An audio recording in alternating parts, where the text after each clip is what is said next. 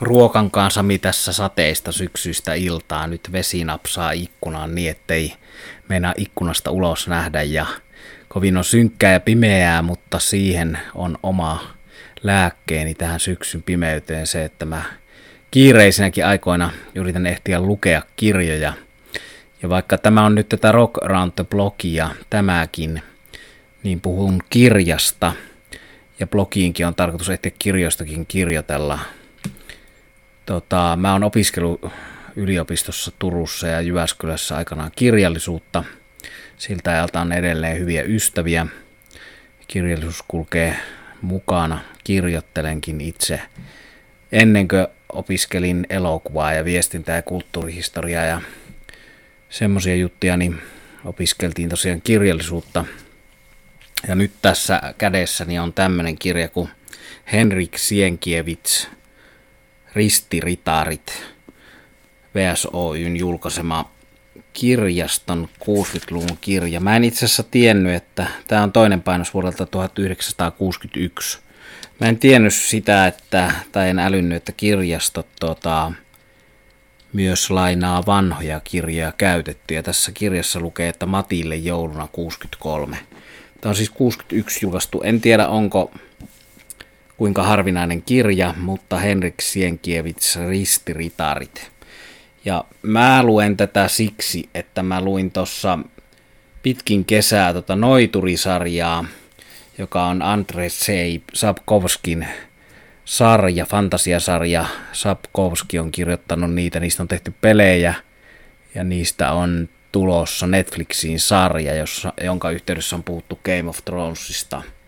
No sitten kun mä perehdyin tuohon Sapkovskiin ja se on tietysti on jälkijunassa, se on se sarja ollut jo kauan suomennettuna, hyvä suomennos ja tota, pitkä aikaa sitten ilmestynyt, muistaakseni seitsemän osaa sitä Noituria Sapkovskia, mutta jotenkin kävi ilmi, kun mä luin hänen haastatteluja netistä, että tämän Sapkovskin puolalainen kirjailija esikuva on ollut Henrik Sienkiewicz – No Sienkiewicz on tunnettu siitä, että hän on kirjoittanut Kuovaadis, tämä tota, antiikin Roomaan sijoittuva kirjaklassikko, mutta tota, sekin nyt on enemmän mun isän ja vanhempi sukupolven juttuja. Mä en tiedä, muistaako nuoret mitään Kuovaadista. Mä muistan sen, sen, mutta en mä sitä ikinä lukenut. Mutta tota, nyt luin tämän ristiritaarit ja tässä vasta olikin sitä Game of Thronesia –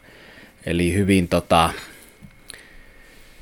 tehokkaasti kuvattua puolalaisten vapaustaistelua saksalaista ritarikuntaa, eli näitä ristiritareita vastaan.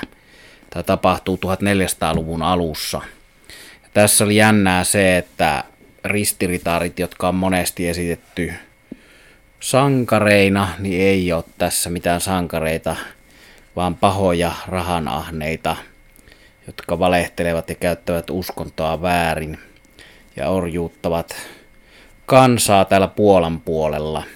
Niin jos ajatellaan, että tämä on 60, ilmestynyt 60 alussa, niin varmaan Puola, Saksa, erinäiset sen kirjoittamisajankin historialliset jutut on tässä niin kuin aina kirjaa vaikuttaa se, vaikka tämä on 1400-luvussa sijoittuva, niin varmaan tässä on aikalaispolitiikkaa, mutta en rupea sitä nyt enempää analysoimaan, mutta jotenkin mä pidän tästä tavasta, jolla tämä Sienkiewicz kuvaa luontoa ja ihmisten suhteita ja tuommoista vanhan ajan ritaari aatetta, jossa ollaan niin toisaalta ystäviä myös vihollisten kanssa, että kun jos on tehty ritarilliset sopimukset, että sitten tota, ollaan taistellut, taistellaan ja sitten voidaan istua samassa kapakassa nuotion, ante, anteeksi takan äärellä, ei se kapakassa ole nuotiota, mutta takkatulen äärellä. Niitäkin tuommoisia majatalo- ja luostari kohtauksia tähän kirjaan sisältyy ja tunnelma on sen mukaisesti koko ajan hyvää. Et jotenkin mä tykkäsin paitsi tuosta aiheesta, niin tästä kokonaistunnelmasta. Tässä ei ole mitään yliluonnollisia juttuja, niin kuin tuolla Sapkovoskilla on, mutta tässäkin tulee jotenkin se yliluonnollinen sen kautta, että vaikka siellä on ristinuskoa, niin siellä on niin kuin vanhat uskonnot, että ihmiset uskoo metsän henkiin ja pelkää kaikkea yliluonnollista. Eli se on, tulee ikään kuin tämän aikalaisten 1400-luvun ihmisten maailmankuvan kautta ja uskomusten. Ja siihenkin liittyy se, että selvästikin tämä Sienkievits ei näe sitä vanhaa kulttuuria ollenkaan pahana, vaan toi ristinusko ikään kuin siinä on sortajan roolissa ja turmelemassa sitä vanhaa kulttuuria. No vähän niin kuin jollain Bernard Cornwellilla ja monella, monella muulla kirjailijalla, joka historiallista suosittua kirjallisuutta nykyään julkaisee, niin, tai Con Ikkuldenilla, niin tässäkin on tota, hyvin kuvattuja taistelukohtauksia. Niitä ei ole mitenkään kyllästymiseen saakka, mutta tuossa loppupuolella, kun sota lähtee käyntiin, niin, tai sen aikainen 1400-luvun taistelut, niin ne on kyllä hienosti kuvattu. Ja muutenkin tässä yllättää se, että vaikka tässä on tämmöistä aika peri, perinteistä romanttista meininkiä, mikä on helppo arvata, niin siellä tulee yhtäkkiä semmoisia juonenkäänteitä ja julmuuksia, mitä en ollenkaan olisi välttämättä osannut odottaa. Eli aika moderni kirjailija kuitenkin, vaikka tässä onkin tämmöinen hyvin perinteinen hyvän ja pahan ritariasetelma. Tota, mä laitan tämän kirjan kannen tuohon blogiin, että näkee katsoa minkä näköinen kirja, mutta Henrik Sienkiewicz, Ristiritarit, ja tässä on nuoren uljaan ritarihahmon ja hänen oppiisiensä matkustelua ympäri 1400-luvun maisemia.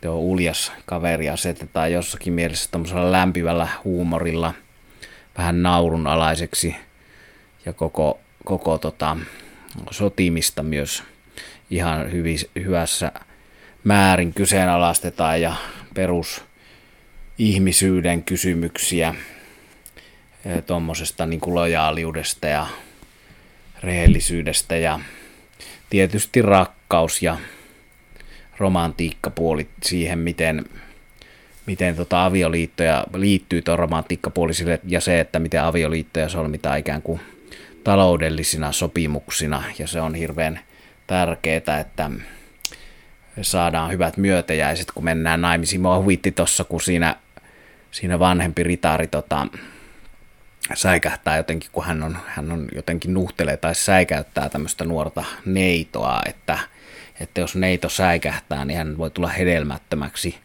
Eli nainen on selkeästi tärkeä niin kuin suvun jatkajana ja se suvun jatkumisen rooli on tässä tärkeässä asemassa, mitä on ihan nykyperspektiivistä kivaa tota, pohdiskella.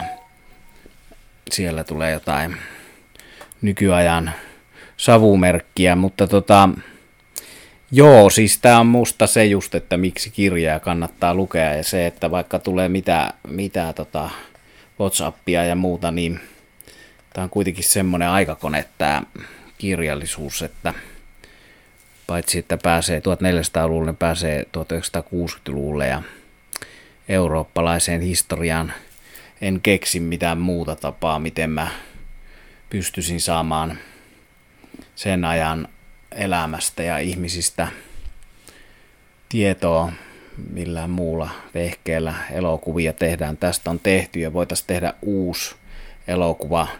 Ja mä ajattelen, että tämä kannattaisi kyllä VSO, on tämän kir- kirjan julkaissut, niin julkaista uudestaankin jonkun tai mainostaa tätä niin kuin Game of Thronesin meininkinä, mutta vielä tuosta tosta tota menneisiin kulttuureihin perehtymisestä, että, että tosiaan se kirjaan tunnelmaa uppaminen on vähän erilainen aina kuin leffan, että, että leffatkin on hyviä, mutta tässä niin kuin oma mielikuvitus ja se kieli, minkälaista suomennosta tässä on, tässä on tota onnistunut suomennos. Reino Silvanta on sen tehnyt silloin 60-luvun alussa, niin on tota, tuo sen oman, oman värinsä siihen, mikä on erilaista kuin elokuvissa. Ja kuitenkin siinä on se sitten, että olipa minä 2019 vuonna tai tuolla tuommoinen 1400-luvun kaveri tai sitten 1960-luvun siellä tota, kun on itäpuolen paineista Neuvostoliitto jyrännyt ja sen ajan poliittiset melskeet ja 1400-luvulla saksalaiset alistivat ja myöhemmin alisti Neuvostoliitto, niin tota, kuitenkin minussa ja näissä kavereissa 1400-luvulla ja 1960-luvulla on paljon samaa, eli ihminen ei muutu ja tämä puhuttelee. Tämäkin kirja, niin kuin hyvä kirjallisuus yleensä, niin puhuttelee kyllä aika jaksosta riippumatta. Mutta joo, no en rupea tässä nyt mitään, mitään kytkyjä vetään rockmusiikkiin, vaikka mulla näkyy tuolla tommonen Saxonin tota, St. Joseph's Day juliste seinällä, joka on hieno ritaarikuva, mutta tota, ei mennä sitten ristiritareitten ja heavy metallin yhteyksiin tällä kertaa, mutta suosittelen eh, ritaareista ja Puolasta ja 1400-luvusta kiinnostuneita lukemaan Henrik Sienkiewicsin Ristiritarit kirjastosta. Pääkaupunkiseudulla löytyy ainakin tämä yksi kappale sen jälkeen, kun minä olen sen palauttanut, varmaan divaareista. Mutta tota, kirjoistakin, ei pelkästään musiikista. Kiitos, että kuuntelit. Lähden katselemaan tätä syksyn pimeyttä. Sytytän ehkä kynttilän ja soitan kitaraa.